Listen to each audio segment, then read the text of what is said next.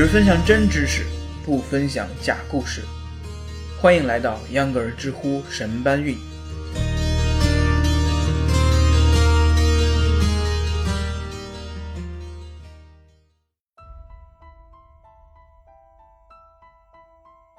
大家好，欢迎收听秧歌儿知乎神搬运。我是刚刚发现手机行业成功的路不只有一条的秧歌儿。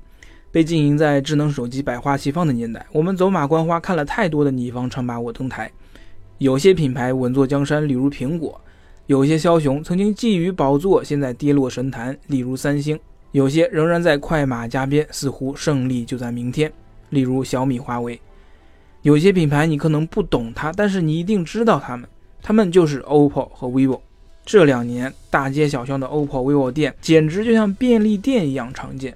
这两家品牌又像兄弟又像对手，竟然还能在竞争中销售火爆。对于没有技术的产品，杨哥一直是持吐槽态度的。但是 OPPO、vivo 真的是没啥槽让我吐，毕竟人家的销量摆在那里。好吧，既然大家赚钱了，咱就看看他们是怎么做到的。在咱们讨论今天这个话题之前呢？要先弄明白为什么大家都把 OPPO 和 vivo 一起说，为什么说他们是一家子？咱们啊，先把他们的这些关系理清楚。这事儿要追溯到1999年，步步高，也就是我们熟知的生产复读机、学习机等一系列数码产品的那家步步高，分成了相互独立的三家公司：一家负责通讯业务，生产电话、手机；一家负责教育电子业务，也就是生产学习机。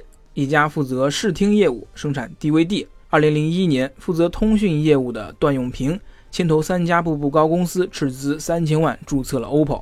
之前说负责视听业务的陈明勇买断了 OPPO 品牌的权限，因为此时中国的视听数码产品正面临日本公司联合要求支付专利费的窘境，这个行业并不好过，所以步步高视听公司不久便关闭了，两三百名员工。二零零三年加入了 OPPO。可以说，OPPO 运营到现在，基本上已经脱离了和步步高的关系了。到了二零一一年，步步高通信公司又推出了 vivo 智能手机品牌。可以说，vivo、OPPO 两家品牌在股权高层上存在着千丝万缕的联系。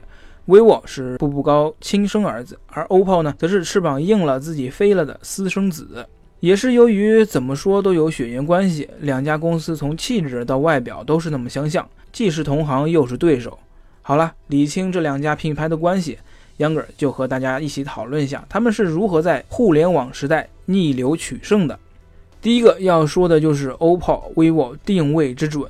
有人说 OPPO、vivo 就是厂妹机，言下之意呢，就是说都是些收入不是很高的女性才买这样的手机。这样说真的是有失偏颇，而且有浓重的死宅男搞基鄙视链的意味，杨哥很是不赞成。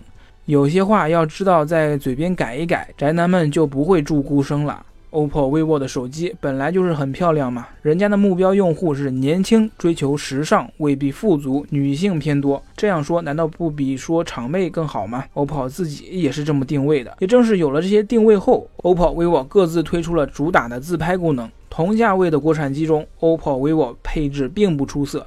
但是他们就是大力强调一个卖点，找准一个定位就猛发力。接下来第二个点要说的就是 OPPO、vivo 营销之准。现在满屏的电视节目被 OPPO、vivo 占领，小鲜肉们全都在代言，并不是说这两个品牌一开始就懂得这种营销之道。二零一一年，OPPO 推出首款智能机，花了五百万美元请好莱坞巨星莱昂纳多代言，结果并不十分好。为什么呢？原因就是因为目标群体与莱昂纳多并不十分感冒。这个时候，欧维两家公司竞争上台的功效就显现出来了。同年，vivo 在营销推广上砸入重金，此时才开始冠名了几乎国内所有收视率最高的电视节目，从湖南卫视的《快乐大本营》《天天向上》《我是歌手》《爸爸去哪儿》。到江苏卫视的《非诚勿扰》，再到东方卫视的《中国达人秀》，尝到甜头的 vivo 到现在还是这样，OPPO 也是跟进不让半分。现在他们再请明星，就是跟着小鲜肉诞生季走的，因为找准了目标用户的口味。最后一个要说的，也是最重要的，是 OPPO、vivo 的线下销售大法。小米公司雷军曾经说过，OPPO、vivo 是利用了信息的不对称。雷军说他自己是不会学这套方法的。什么是信息不对称呢？说白了，就是互联网公司过分倚重互联网，对于线下并不是特别看重。但是总有那么一些人，或者说有很多人不喜欢或者不方便上网，不管是兴趣导致的，还是条件所致，就是有人喜欢去门店买手机，看得见摸得着，有人忽悠哦，不对，是有人讲解和演示，这样买手机才更放心。二零一三年十月，正值互联网思维火热之时，OPPO 也请过专家支过招，但是 OPPO 也明确了，不能过分强调互联网思维，要发挥自己的优势。